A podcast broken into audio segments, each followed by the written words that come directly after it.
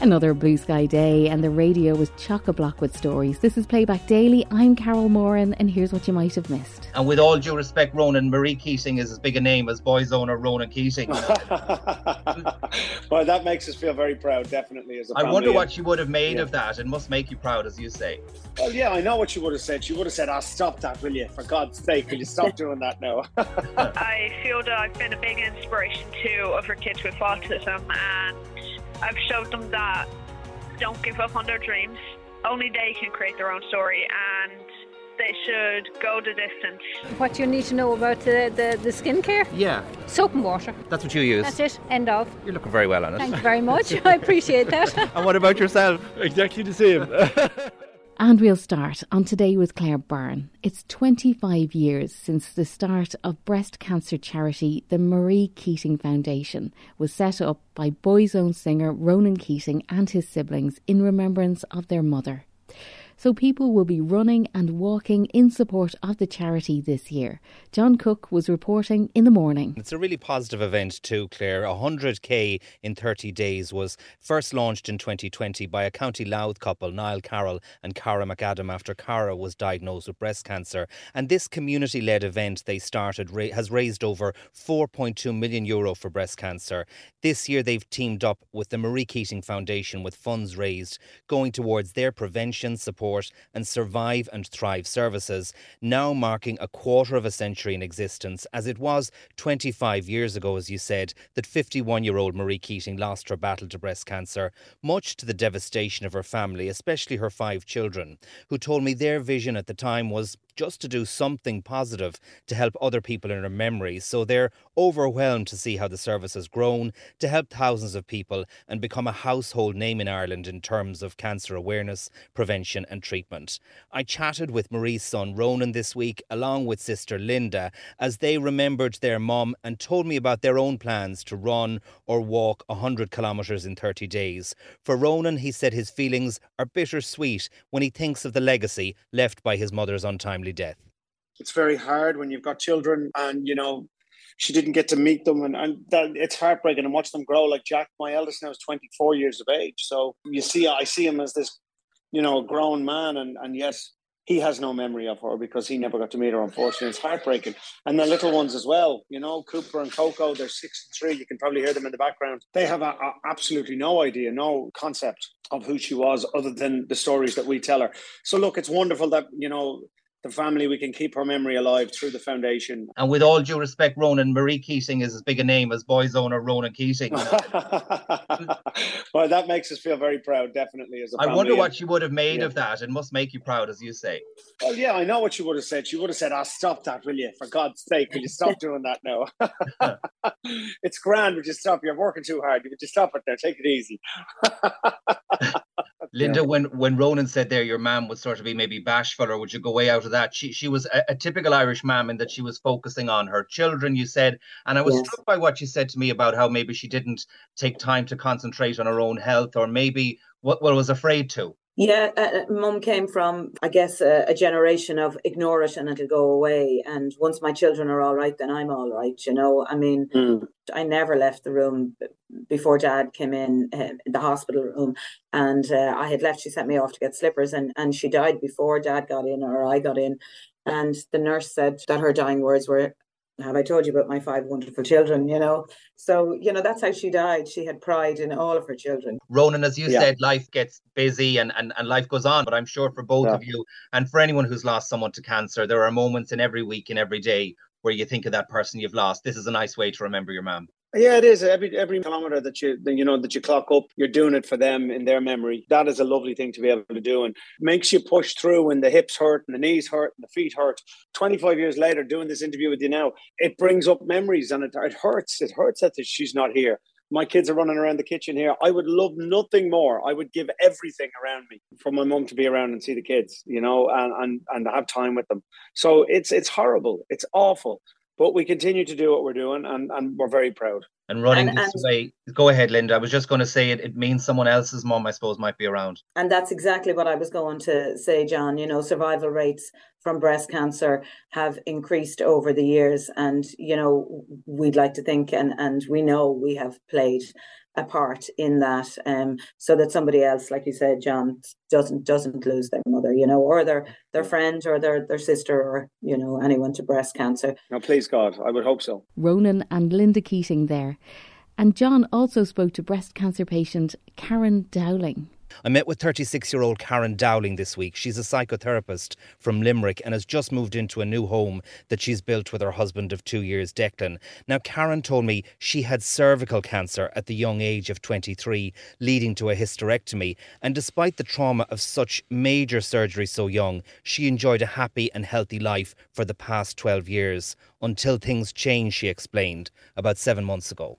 So last October, I was doing um, my regular breast check as I, as I always did, and I found a lump. And as most people out there would kind of know themselves, you don't really know is a lump a lump. Um, so I went to my GP, and she referred me to the breast clinic then in Limerick. They did ultrasound mammogram and biopsy and I was called back then I think it was three weeks later and I found, it was about a month later and I was told that I had breast cancer so I have triple negative breast cancer mm-hmm. How have you been coping with that because you've been straight away you've been going through chemotherapy you're going today just after we speak in indeed how's it been you know what in the beginning it was a lot tougher than it is now um, so I started only a month after my diagnosis. So that was in January, and I'm still kind of getting it, and I'm getting it weekly now, the last 10 weeks. So it's tough, it's taken over my life, but thankfully it's working. So that's kind of what's keeping me going. Mm. You've had more news though since. Yes, last Friday I got the news that I also now have the, well, I already had it, the BRCA1 gene. So I suppose I kind of know now what is coming down the line with regards to preventative surgeries and stuff like that. So it's made you make a decision. Now, your, your chemotherapy is working, but you have bigger decisions made about future treatment. Absolutely. Um, surgery was always on the cards. Um, even if the chemo works, they remove the tissue where the cancer was. And um, so we were kind of looking at a lumpectomy. But now, after getting these results, the decision is mine. And obviously, I'll work with the surgeon and stuff as well. But I will, or I am taking that um, opportunity for a double mastectomy and have my ovaries removed as well. Because of this BRCA gene. You've made this decision just this week? Yeah, I made it on. I made it before I even got the results, to be honest. Uh-huh. But on Friday, that was it. I spoke to my husband and I said, "Yeah, that's it. I'm having the surgery," and he's fully supportive. Yeah. God, that's a huge call for Karen to make, and just this week, John. But she sounds really positive about it. Oh, so positive, Claire. For someone who's faced two unrelated cancers, as she's been told by the medics at such a young age, I thought Karen was so impressive. She's learned a lot about her health and cancer through online resources, she said, and through the examples of role models like celebrities she could identify with who've been through similar diseases. For instance, she told me she looked up the signs of cervical cancer and first sought medical help at the age of 23, following the story of Jade Goody, the Big Brother reality TV star who died from the disease. And she was also aware of the BRCA gene and its higher risk for breast and ovarian cancer through the example of film star star Angelina Jolie, who's had preventative surgeries after a positive BRCA test. But I put it to Karen that she's a pretty positive role model herself for other women, considering how calm and proactive she is. And she laughed when I asked her if it's something she's told often. all the time. I don't feel like I am, but people do tell me that all the time. And my attitude to that is I think if I could wallow, I could be at home all day. I am at home all day, but I could be at home all day crying. I could be really negative and bitter about things. But there's a lot of positive going on. The doctors are positive, really, really positive about this. It was caught early. So I suppose my opinion now is try and spread the word, share my story, and hopefully it would help other people. Something that really helped me actually when I was diagnosed was social media, and it's funny because it can be such a negative place sometimes. Um, but there is a lot of positive stories mm-hmm. out there and positive people to follow if you just search hashtags and stuff like that. So I'm kind of hoping that I'll be a positive influence for other people now too. I think you are. And even in this and all your treatment right now, you decided you might walk 100 kilometres in 30 days as well because you've been getting information and support from the Marie Keating Foundation. Yeah, when you put it like that, it sounds really funny. but um, yeah, so like as soon as I got the diagnosis and when I was looking at kind of what the BRCA gene meant for me, that was one of the first resources I, I actually used online. And um, then I saw on social media again that this wonderful cause was happening in June, and I said I'd become an ambassador. So now I'm an ambassador with them and raising lots of funds for all people who are affected by breast cancer. So I'm just delighted to be able to take part and help in any way I can. It's probably your young experience that has made you realise that time is crucial here. You have to act fast. Absolutely. And, you know, even amongst my friends, I noticed it even with my, my first cancer diagnosis. You know, a lot of people were kind of saying, oh, smear test, God, they're awful, you know. But then they're like, oh, geez, look what happened, Karen, and, you know, we need to go and get checked. And I kind of really want to help promote that message as well about early detection is key. Like, do your regular breast checks. You know, it's, it's really, really easy. If you're worried, pop into your GP, your local nurse, um, just get it checked out. And, you know, early detection is key. And, and thankfully, mine was found early. So things are looking very, very positive as well. Wow, the inspirational Karen Dowling speaking to John Cook from Today with Claire Byrne. And on the live line in the afternoon, retained firefighters and the challenges of the job. Brian Murray Jr., his own father, Brian Sr., a retained firefighter who lost his life responding to an accident, called Joe about his concerns. I've heard them described recently as volunteer firefighters. They are not volunteer firefighters, they're highly trained uh, firefighters, and they're called retained firefighters. And that means, well, let's ask them. They've contacted us. What does it mean? Brian Murray, Brian, good afternoon. Good afternoon, Joe. How are you? Are you a retained firefighter? I am. I'm a retained firefighter now for 15 years, just over 15 years in Bray. And what does that mean? Uh, that means basically I'm a firefighter. The only difference between ourselves and like uh, a full time station would be we carry a pager yeah. So our day to day life revolves around the pager and having to stay within the two and a half kilometre radius of the fire station. But, but the, the, most retained firefighters have day jobs. Um, some do. Uh, depends on the part of the country you live in. In Bray, a lot of the lads in our station don't because okay. we're so busy. So employers around the town tend not to sort of, you know, employ us because we could be in and out quite a bit and okay. disrupt their day as well, you know. And does it does it not it doesn't apply in your case, but does does an employer have to allow if you're a retained firefighter and uh, your pager goes off for a road traffic accident or a fire or a, a, a mm-hmm. tragedy because you suicides or whatever, God God forbid. Yep. Um, does does your employer have to let you go? No, they don't, Joe. Um, the, when you initially apply for the service, you, you fill out your application, obviously, and you have to get your employer at the time of you applying for the fire service to allow you leave. So they, ah. they fill out a, a, section on the form. Um, now, the, the county council themselves, um, they tend not to hire you, but expect other um, businesses around the place to hire you. So, so the county council who run the fire service mm-hmm. don't don't generally hire people who are in the retained fire service because they might have to go off and answer a fire call. That's correct, Joe. Yeah. Now, Brian, the other thing as well is your father, as we know, was uh, Brian Murray and Mark O'Shaughnessy were two retained firefighters in Bray, where you are and uh, they was no, it was a Wicklow town. Am I wrong? I think it's Wicklow town. Sorry, Bray, apologies. Bray. Yeah, Bray. Okay, um, Bray, yeah. but your father and Mark were killed in two thousand and seven. Uh, yeah. At fight, fighting a fire. So, what propelled you to join, Brian? Were you not put off, so to speak? Uh, no, not at all, Joe. No, that was never going to deter me. I mean, it's something that I was always going to do. So that's it. that that was never going to put me off joining at all. But your father was a young man. Marco he was, yeah. Mark O'Shaughnessy was even younger, I think. Yeah. Um, yeah. And how did people get, insofar as you can, how did people get over that awful tragedy? What do you mean? You, you just you just learn to get on with it, Joe. You know, it is what it is. Like um, it happened, and the, the priority here is to make the service better for everybody around the country.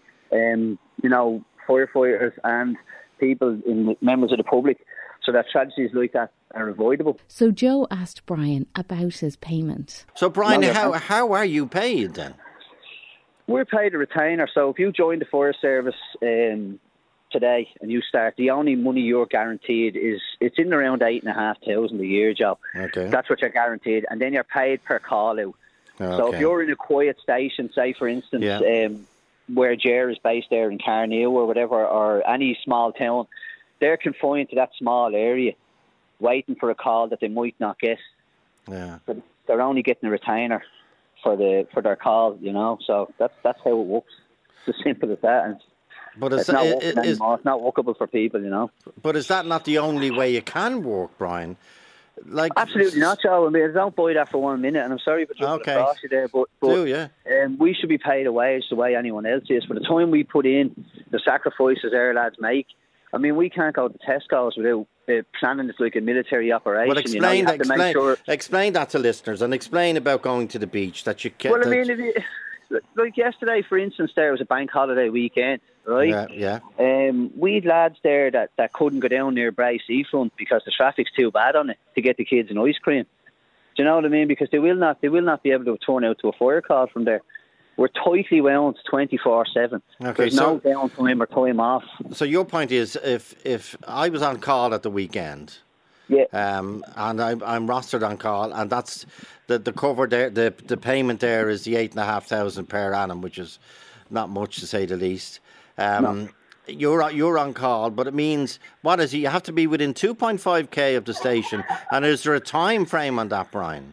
Yeah, it's about well, obviously if it's an emergency, you want yeah. to be there as quick as yeah, possible. So when the pager goes off, the call starts there for us. Um, it's in and around. It's hoped that you'd be there within ten minutes. Okay. Um, I think that's the acceptable average. Um, okay, so around the country, I'm not sure now. Though. Yeah, so, so, so your point is, if I had gone down to the beach in Bray yesterday, I not, not I not only had to think about the 2.5k, which you probably are just about, but I actually had to think of how would I get from A to the fire to the Correct, fire yeah. station within 10 minutes. Yeah, everything you do is based around how you're going to get to the station. So if you have to go down the main street in Bray, which can be quite congested, um, you have to sort of pre-plan where you're going to park. Um, if you're down there with your partner and your kids, and you know yourself, sometimes you want to go to different shops or yeah, different yeah, areas. Yeah. You have to be in constant mobile phone contact, so that um, so that if a call comes in, that I can let them know that we need to go now. Well, that's Brian there. Then Ger Blackburn, a retained firefighter in Carnew, Wexford, called Joe. What what type of calls do you get in Carnew? Do you get? I know you're near a very busy motorway, so do you get car car accidents? we actually we we don't get any calls on the motorway. That'd be more Gorey and okay. Arklow. We're we're further up in the mountains. Okay, and um, Gorey have a special appliance, haven't they for for road Yeah, well, they have it. They have the same as Arklow. They have the the template, but um, we would be more. Um, we're a very quiet station, so Okay. we're basically fifty or sixty calls a year. Okay. So, um, like the last bank holiday weekend, as Brian was saying there, lads couldn't go anywhere, but we didn't get any calls. We got one last night, but we were sitting at home Friday, Saturday, Sunday Okay, because you're, on- you're on call, yeah. because we're we're on call twenty four seven, um, and it's just like like I'm only I'm only in it two years, you know, and I I half knew coming into it that it was restrictive, but even then it it just doesn't. You just can't grasp how restrictive it actually is. Um, like Brian says, we can't go shopping to Tesco's. Like the nearest mm. supermarket to Carnew is is Gorey, which is twenty minutes away. Sure, you can't do it. You know, you just can't. Like there's like I'm not running Carnew down, but there's it's a, it's a village, so you know there's, there's a, a, I think there's two coffee shops and two shops in it. Um, there's not a whole lot to do in the town, so you know you're kind of at nothing most of the time. But Jerry, no are you- employment in the town. Jerry, you're not worried that one one result of your action is that they'll close Carnew. That when you say we only get 50, one, one call a week, well, they say, well, we'll close Carnew. The roads are getting better, the machines are getting faster, communication is getting more efficient, and instead of having the station in Carnew, we let we'll cover Carnew at Agori. Do you follow me? Well, you see, that's that I do. Yeah, that's that's a possibility. We have Tinahely beside us there, 10, 15 minutes down the road. But hmm. it, it'll take Gorey by the time Gorey mobilise and get to a, a, say a house fire in Carnew, they'd be forty minutes. Should the house be gone? Yeah. Like there'd be nothing left. There'd be no no life savable at that stage, you know. And remind, so, I mean, remind people as well, Jared, because it struck me recently um, that firefighters um, have to clean up this, the road afterwards, don't they? It's your, that's your yeah. job. It's not the yeah, it is, it's not yeah. the council's job. No, no. So, and this is the one of the the, the argumentative points that we have about pay the pay scale. So if we get a call at six o'clock on on a on a weekday, okay, and it's so say it's the lads Gorey or Arklow or whoever's on the motorway, and it's um it, it's a fatality or it's it's there's there's human body parts yeah, to be gathered. The council workers will be there watching us do it or watching the lads do it, and they'd be on twice the money the firefighters are on. And what time does their overtime start at? Half four. What time does your overtime start at? Ten o'clock at night. And have you been walking up and down the side, up and down the side of a motorway picking up body parts? Me personally, no, because we don't cover the motorway. But I know yeah. other lads that have done it, yeah. Oh God! And then Keane is a retained firefighter in Cavan. Yeah, well, it's it's that way across the country. It, it's yeah. set in contract with every county council, two and a half kilometres live and work with a response time of five to ten minutes. It's what the contracts are provided by the local authorities to every firefighter in Ireland. And how long have you been a retained firefighter? So I'm coming up on seven years this summer now. I'll be in as a retained firefighter. Um, I joined it day after my 22nd birthday, and, and I've been doing it since. And how busy are you? How busy is your so, station? Cavan Town will be one of the busier stations in the county because um, we'd be headquarters. So we do roughly about 150 call outs a year. Okay. Um, so you might go a stage during the summer, say the month of July, you might do two, three weeks, you might have any call, or if you take the bank call the weekend there, for example, there was six calls with him from Saturday morning until wow. midnight last night. Um, generally, what were they? You don't give us the detail, but were they fires or accidents or swimming? Or... Accidents. Yeah. All ninety percent of them were accidents, like, and it's the type of thing you have to deal with and go home and put a smile on your face and keep going. Because accidents generally aren't nice to to see where there's people involved, obviously, and injuries and sometimes horrific injuries as well in the world that we the, the world that we live in. Um, and uh, Keane, uh, the, I, know you can't talk about individual, uh, say individual cases, but you do paramedic stuff as well, don't you? Retain firefighters. Well, we do. So, majority retained firefighters in Ireland are trained up to EFRs, which would be emergency first responders, which should allow us a little bit of advanced life saving skills, say, with airways and that type of thing. So, of late, say, with the, the crisis in the National Ambulance Service as well, we've been picking a lot of slack up, especially if you take a county like Cavan. Fair enough, we've the General Hospital in Cavan Town, but if you go to any of our outlying stations, mm-hmm. ambulance response time can be quite high. So, like, accidents were attending ourselves from Cavan Town, the ambulance might be 20 minutes, half an hour away by the time we arrive on scene. So, it's up to firefighters on the scene to deal with the emergencies then. So that let that be an accident, um, an attempted suicide, a cardiac arrest, choke, and you name it, we have to deal with it. It's in our remit. We have to do it. Yeah. And Brian, um, and I, yeah. not Sorry, for King. everyone. Like, yeah, it's not for everyone. Like, there's some lads yeah. join the service, and a lot of people out there here, firefighters, and they think automatically to put fires out. But as you heard there, we do a lot more than just put fires out. I know out. that. I know that. That's Keane on the live line with Joe Duffy. And on Today with Claire Byrne, journalist Kathy Donaghy was helping us to take a moment to listen to the soothing sounds of birds.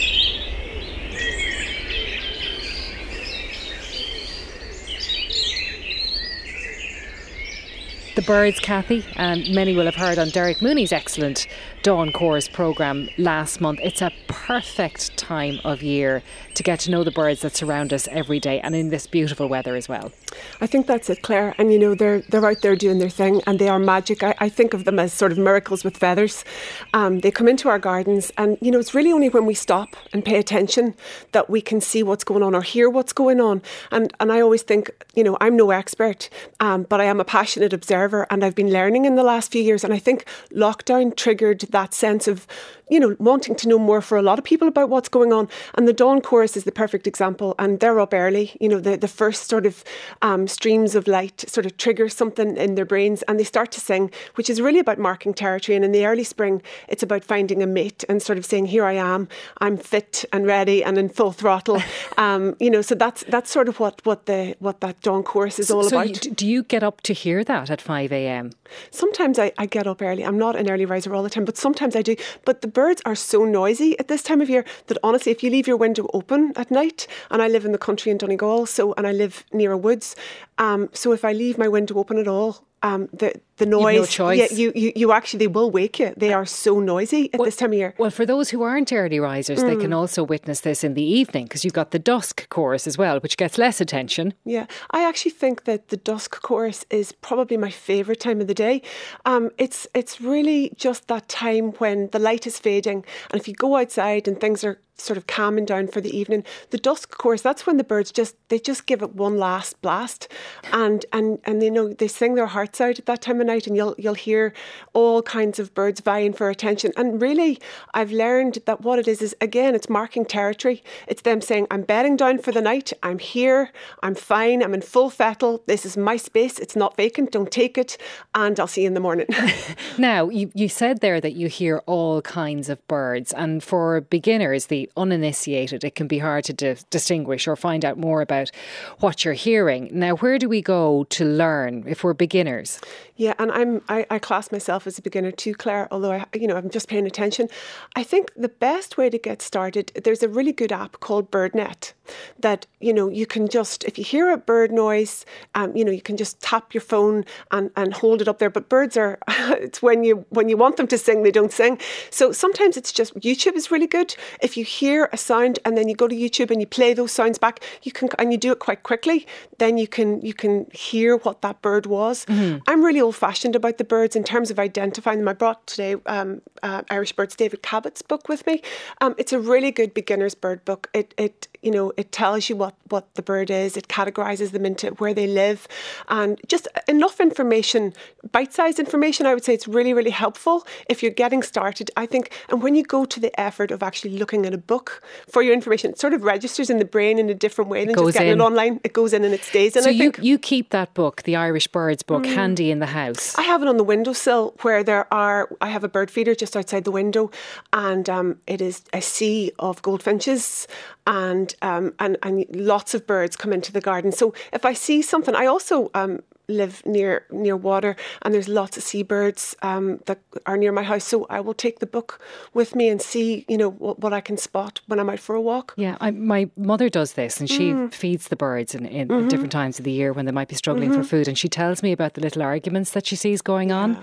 fighting over food, and it's a very loud discussion that they're having. Mm. I think that's really amazing. I have uh, three jackdaws in the garden, and they're there every day. I don't know what is going on, but they sort of they, they wander around the lawn and they hop on the fence and they fall in and they fall out, and their their their behaviour is almost human-like to watch them, and and they, they they seem oblivious to everything else except their row. So they fall in and fall out, and then they come back together and then they toddle around a bit more. They're actually really comical. And do you think that's a, a food conversation going on, or could it, it doesn't be? seem to be food. Something I else. I, it seems to be. I, I actually don't know what's what's going on with them. They seem to be, um, it's, as I say, it's almost human. I, I, there's an argument of some sort going on. I think there's a partner in the middle, and there may be two. There may be two suitors. male suitors there. I think that's behind it. Lots of Irish people will be familiar with swallows, and they're mm. amazing, aren't they? The way mm. they come back every summer. Yeah, I think these are one of my favourite birds. These are the top guns, I suppose, of the bird world. Um, they're just if you if you'll know a swallow by you know its flight. It also has a forked tail, slightly bigger than than a martin, um, and they also they'll nest in the eaves of, of, of, or they'll nest inside in a barn or in a shed that's left open. So they'll never nest in the eaves like the, the house martin will. So that's how you'll know a swallow. They are slightly bigger as well. And their flight is incredible. At this time of the year, they're really active. They're, um, they're flying at night, gathering, you know, insects and flies. They're swooping over rivers. Um, they're just incredible to watch. Mm. And when you think about their migration, Claire, you know, 10,000 kilometres across the Sahara Desert, which is getting wider every year. A lot of them don't make it. you know, their lives are quite precarious in terms of their flight. And just to be with us is just a feat of uh, uh endurance. Mm-hmm. Kathy Donaghy, author and journalist, on Today with Claire Byrne. And in the morning, the women behind First Dates Ireland, Carla Zampara and Claire Ridge, were chatting to Ryan Tubridy, who is a big fan of the show. Welcome to you both, and thanks for being Hi, here. Ryan. Thank you. Uh, it's great to see. I've often referred to the program because I'm a big fan of First Dates Ireland, and you put it together so well. And I was horrified in some ways when I heard this morning that there was not only a lack of men, but a lack of, of, of uh, older men. And I said, when, when you say older men, are we talking like 80s, 90s? I said, no, men over 30. At which point I said, cancel the item, I'll play some music. I know, it's a shocker. What's happening, Claire? Because this is Well, your, your look, you like look after the old loads ones. of amazing daters, obviously, Ryan, and that's what makes the show. And like we understand, for people to come on the show, it's a big leap of faith. There's a lot of kind of trust that we have to build with the people. It's, you know, they're they're often coming from relationships that haven't worked out. They're on their second, third time around. You know, it takes a lot. It's a brave step for them. Yeah. So I think, yeah, like we've loads of fabulous women, and we still we want more fabulous women. Um, but I think men over thirty just seem to be a little less. Enthusiastic Yeah. about replying for the show. Have you ever done any uh, research or have you ever come up with any ideas as to why men are so slow to, to get to the front door of this? I don't know. I, I know we can see in the applications that kind of once it comes to 33, that seems to be the It magic number. It's- they kind it's of they kind of dry up. It is biblical. biblical. They're worried they're going to be crucified. Do you know what I think, Ryan? I think that they're not as encouraged by their pals, their family. Women are like much more. They would probably talk to their friends more, their family about their like being single and wanting to meet someone. Yeah. And I don't think men maybe do that in the same way once they're over a certain age. It's like when you chat to them, they'd say like their friendship groups if they're all attached. You know, so they're the kind of the only single lad in the group, or a lot of them are kind of coupled up, or they're not going out in the same way to sort of, you know, go out, click with people, have a night out, see if there's any talent out there. That seems to stop if their friendship groups move on to sort of serious relationships, kids, families, all of that. Uh, whereas women are much more, I think, encouraging of one another. Okay. And they're much more, oh God, I know a fella, he might be good for you.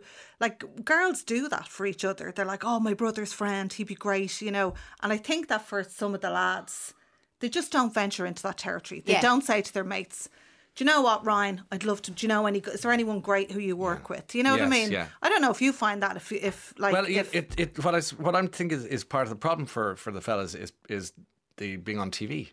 I think that they're scared by that and what the lads will say.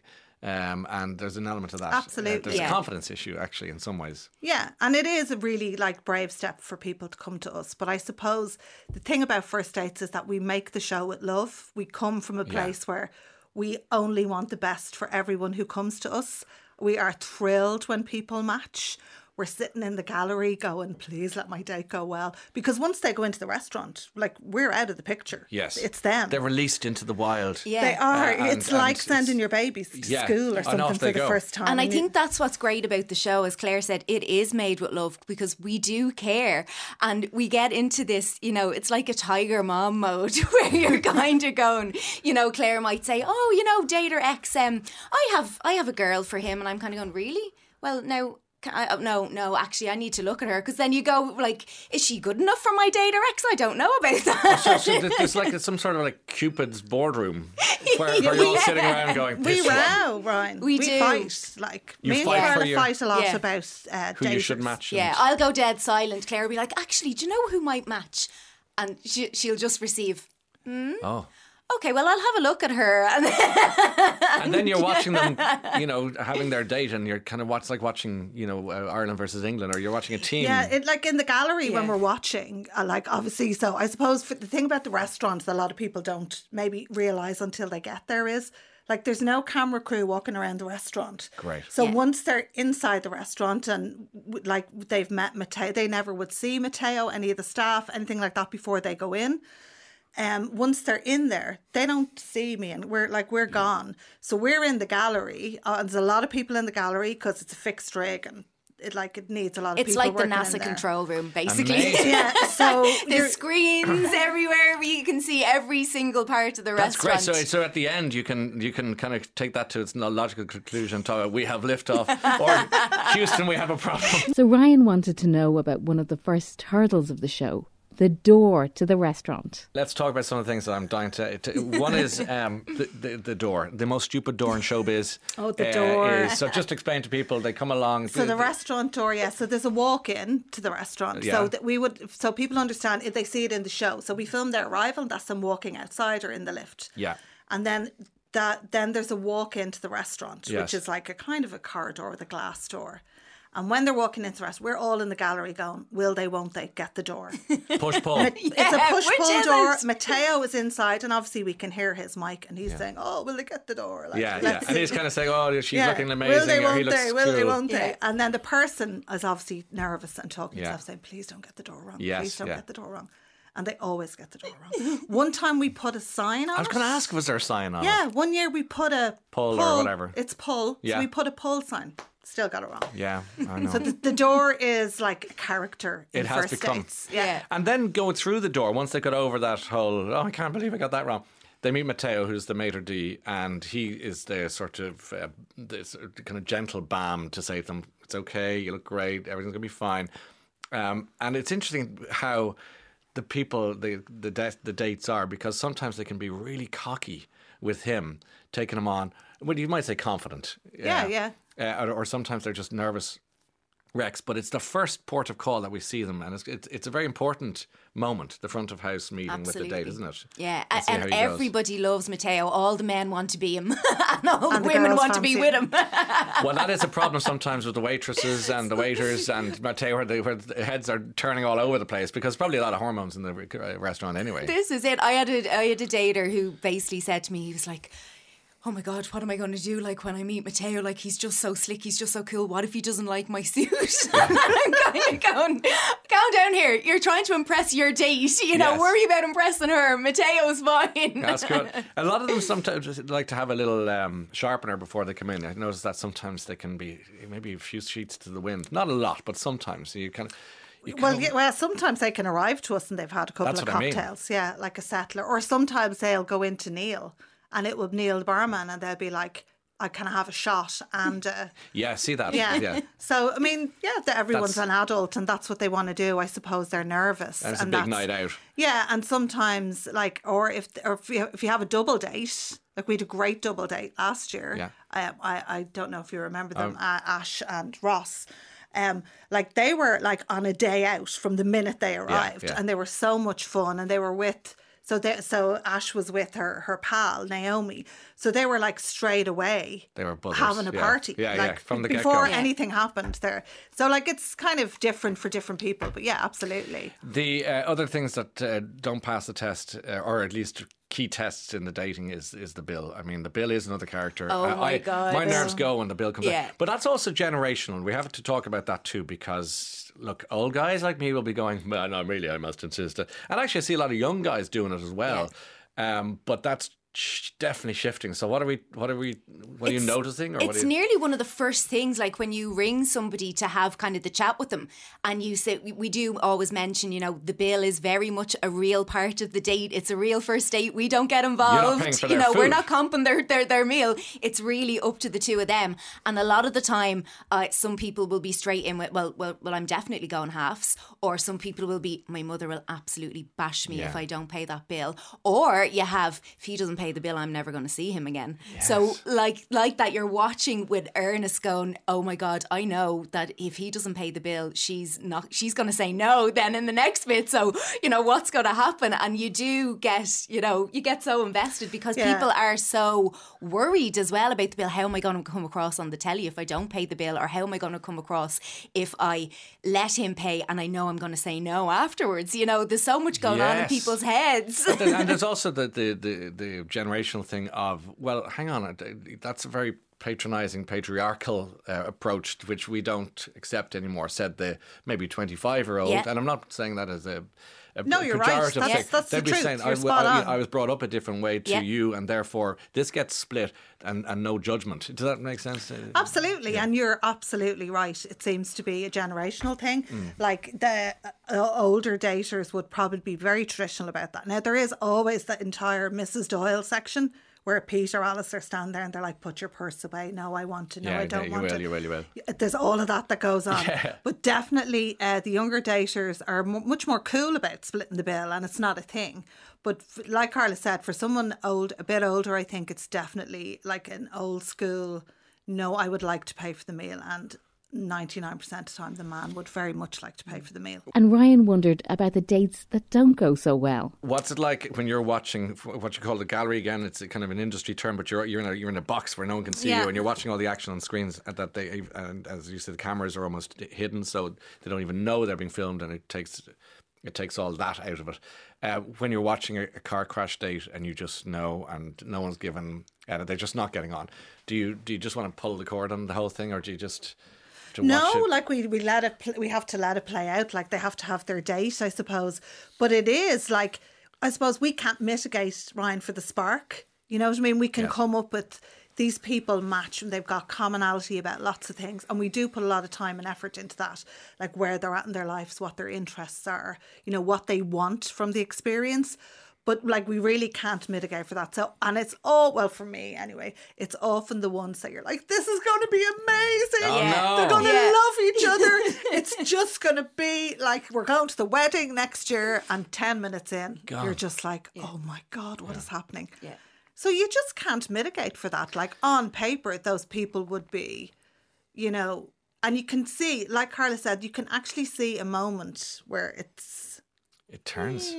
Is there? Is it, does it turn on anything? Is there a common, a, a common Sometimes point? it's nothing. Sometimes you kind of go, you go, oh, you can just see a shift in the body language, and you're going, what did he or what Yes. did she just say? Somebody clicked a switch. That has, yeah, and it's it's then you know shut down. You can see kind of the light go out of the eyes, and then all of a sudden it's into kind of business mode, and you're going, all right, this is because often we will ask them as well, how will we know if the date is going well? Yes. And they'll say, oh, I'll touch my hair, Yeah, or I'll yeah, be yeah. smiling, or I'll be looking at her, or and or somebody will say, um, I remember I had a dater saying, um, if it's not going well, I'll probably talk about the weather.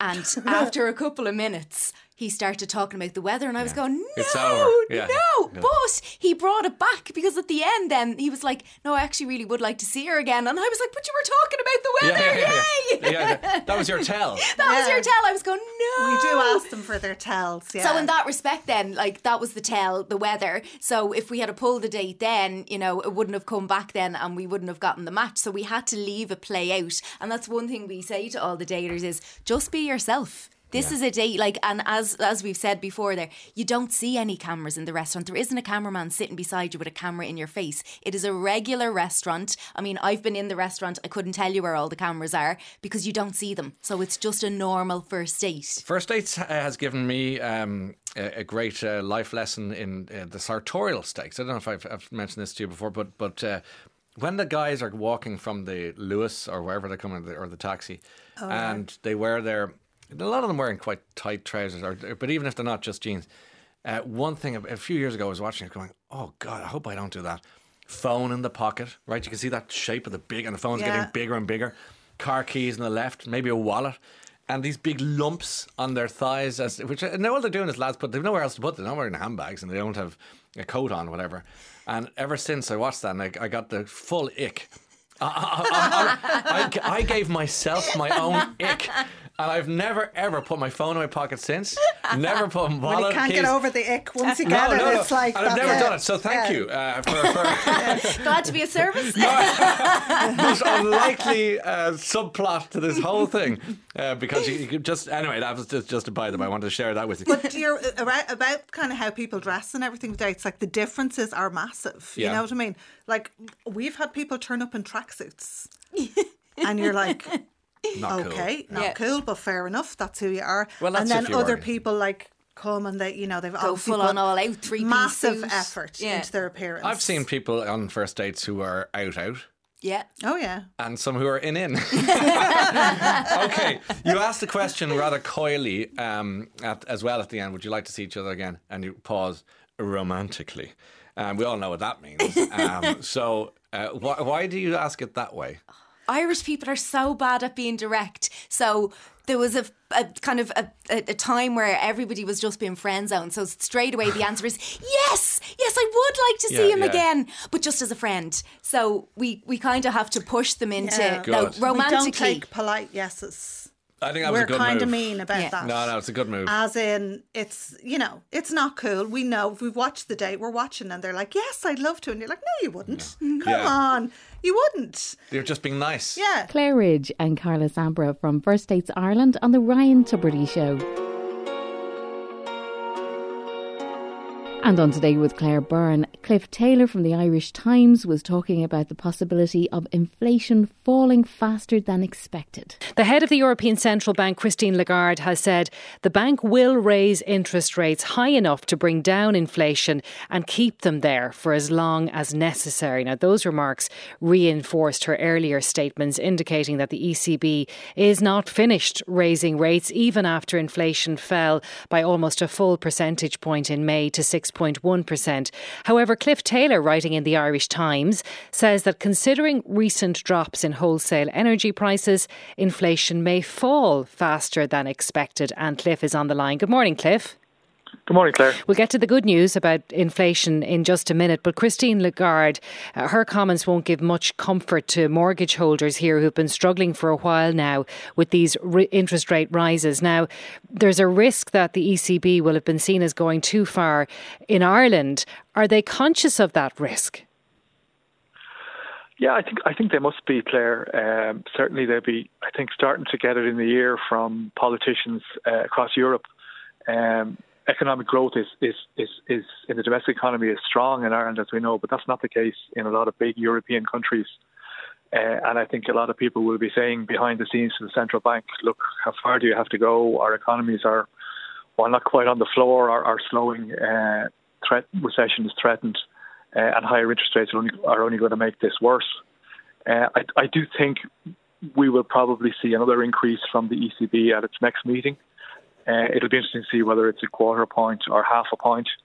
But after that, I think it's it's very much uh, up for debate what happens.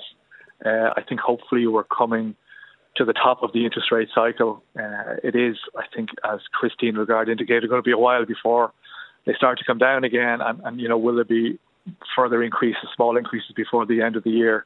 Uh, perhaps there will be.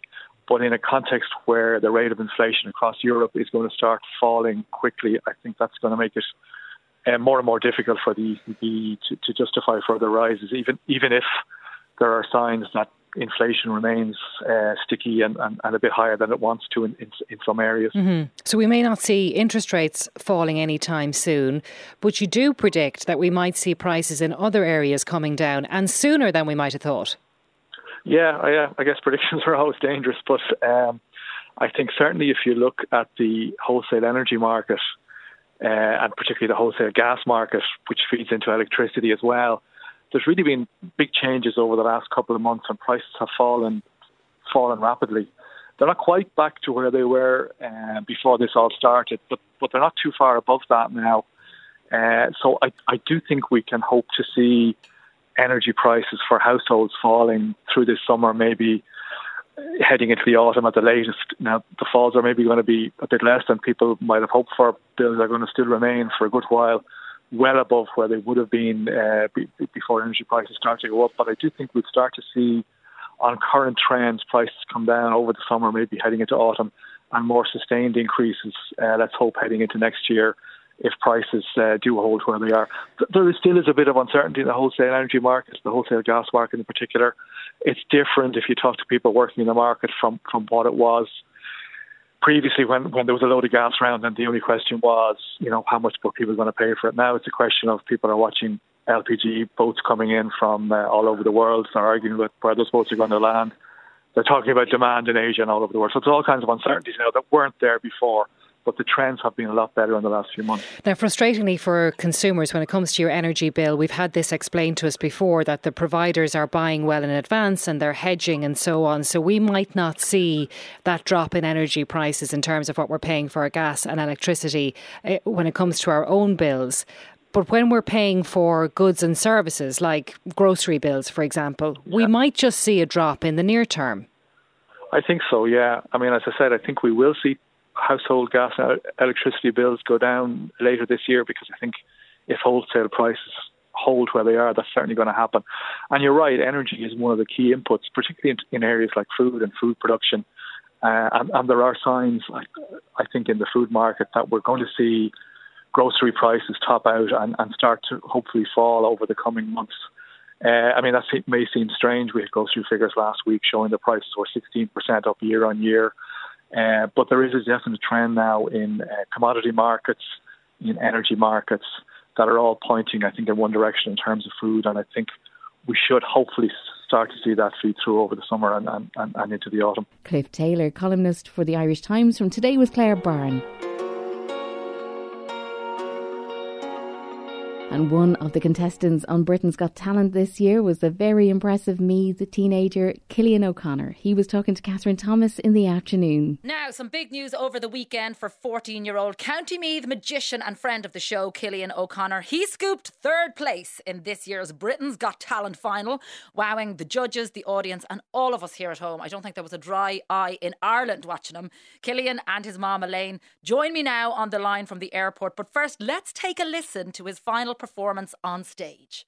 Since I arrived on BGT, I've made millions of friends. Because you see, friends are like the stars. You don't always see them, but you know that they're always there. Simon, for the last time, what's the magic word? Dog.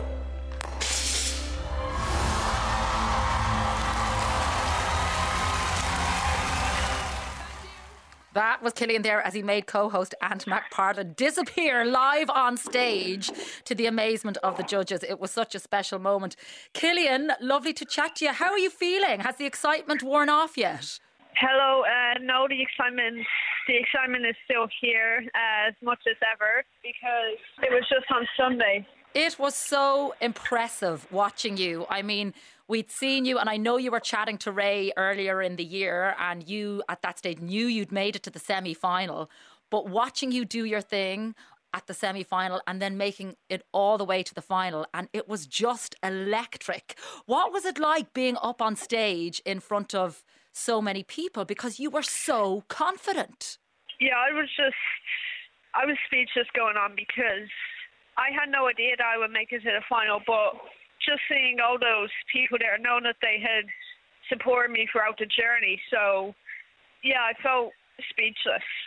And I mean, you've talked about how this show has given you such confidence because I think it's easy for us to forget. Like it's been a long journey for you, and you're you're going over, you're flying to the UK, you're meeting new friends, um, and there's a lot of rehearsal time that goes into a big show like that. So, talk to me. In what way has it given you confidence? Do you think?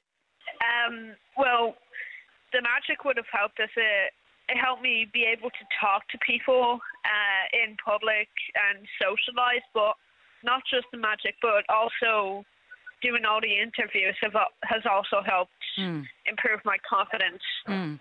I mean, so many kids um, who have autism who were watching you, you've you have inspired so many people, not just in Ireland but right across the UK. Because and that's what you said that you wanted to achieve, and you did it. Yes, I did. Uh, I feel that I've been a big inspiration to other kids with autism, and I've showed them that don't give up on their dreams. Mm-hmm. They can create their own story. Only they can create their own story, and they should go the distance. Absolutely. And you are winging your way back to Ireland. You are heading back to me. Meath. Elaine, your mom, is with you there now. What's the reaction been like yeah. at home? And uh, I'm sure your phone is hopping, or your, your mom's phone is hopping with messages from family and friends and the school and all sorts. Yeah, all of them are popping. Mine, my mom's, my dad's, and there's just been a huge amount of support from everyone in my family, but also people all over Ireland. I mean, to impress Simon Cowell is something else. He can be very tough, we know that. Uh, but you seem to have him right in the palm of your hands from the get go. Yeah, it's, it is a real challenge to impress Simon Cowell as you know, he would be the biggest name in Britain's Got Talent. Mm. And, you know, he created the show. He's been there since day one. Mm. Before any of the acts or the Miz on the on the Sunday, uh, me and him, we actually shook hands and he wished me the best of luck. Ah, brilliant. Cillian O'Connor talking to Catherine Thomas in the afternoon. And on Today with Claire Byrne, are you washing your face properly? Well, here's what the people of Galway were saying about their ablutions. Um, I take off my makeup at the end of the day, that's about it. Do you use a lot of products or what? No, not really, just moisturiser. What about you? Just have a shower. Uh-huh. yeah, I wash my face in the shower, but no special products, no. Uh-huh. Sometimes I find like that they make my skin worse but maybe that's just me. Uh, basically, just cleanse and moisturise, just going to bed and factor 50 this time of the year under them under the makeup and thing like that. Yeah. You spend a lot of time on your skin. Not an awful lot of time. I'd say about 15 minutes at night and and about same in the morning and thing. Uh-huh. Yeah. And what about Irish men? Do you think they've given as much time and attention to their skin? Maybe some men, but uh, I don't know now. My husband wouldn't spend as long on his skin now, but uh, kind of in the shower all in one kind of wash the face maybe like her. I just wash my face with water. Any particular products? No, none really at all. And what about you? Oh my god, I don't I don't have anything really. Do you not pay more attention to your skin than his? Oh god no. Not at this point. Do you spend a lot of time on your skin? Um, try to probably more now than I would have when I was younger. Um, but we both try to be good and look after our skin, moisturise, cleanse daily. So is it a long regime, twice a day? No, twice a day, and I, I, I, think if it's long, you can't keep to it. What you need to know about the, the, the skincare? Yeah, soap and water. That's what you use. That's it. End of. You're looking very well on it. Thank you very much. I appreciate that. and what about yourself? Exactly the same. exactly the same. You look good too. Thank you. no products, no, no skincare regime. No, no, no, nothing at all. No. Good old fashioned soap and Keep water. It simple. Keep it simple. Soap and water, Rosemary Coleman. What do you make of that? Well, what do you think? uh, I think I think some people. You see, Claire, I think I probably get um, a sort of slightly biased view because the people who come to me are going to be people with problems. So lots of people, I, I think it, there was a lovely, healthy, balanced approach there on your Vox Pop. Lots of people doing little or nothing because they don't need to. As they say, they washed their face and put on sunblock. That sounds fantastic. Mm-hmm. That's all you really need to do. Most people will not tolerate soap and water because the soap will be too alkaline for their skin. But I'd say the people who do tolerate soap and water don't end up needing a dermatologist. Okay, so you're not well. You're not mad about the soap and water solution solution, but less people think that you're in for a very fussy skincare regime when it comes to cleansing. You're really not, are you? No, I think um, the big problem I'm seeing is an awful lot of over cleansing. I don't know the age of the people in the Vox Pop, but I didn't hear, I, I heard one or two who sounded quite young. I'm seeing an awful lot of the 20 year olds, particularly the 20 year old girls who are really, you know, into social media. They have become very elaborate in their skincare routines. They overwash their skin. They believe they need to wash it twice a day and double cleanse, and that's what's bringing them into my surgery. I pare the whole thing right back, simplify it enormously, and particularly at that age, Claire, where their skin is really well able to do its job if they leave it alone. Now, I think it's different. I was thinking about this. If you think about caveman, okay, right, they weren't washing their face with detergent. So, do we really need to? Well, I think we're li- living in a far more polluted environment. Dr. Rosemary Coleman from Today with Claire Byrne. And that's it for Playback Daily, so mind yourself till next time.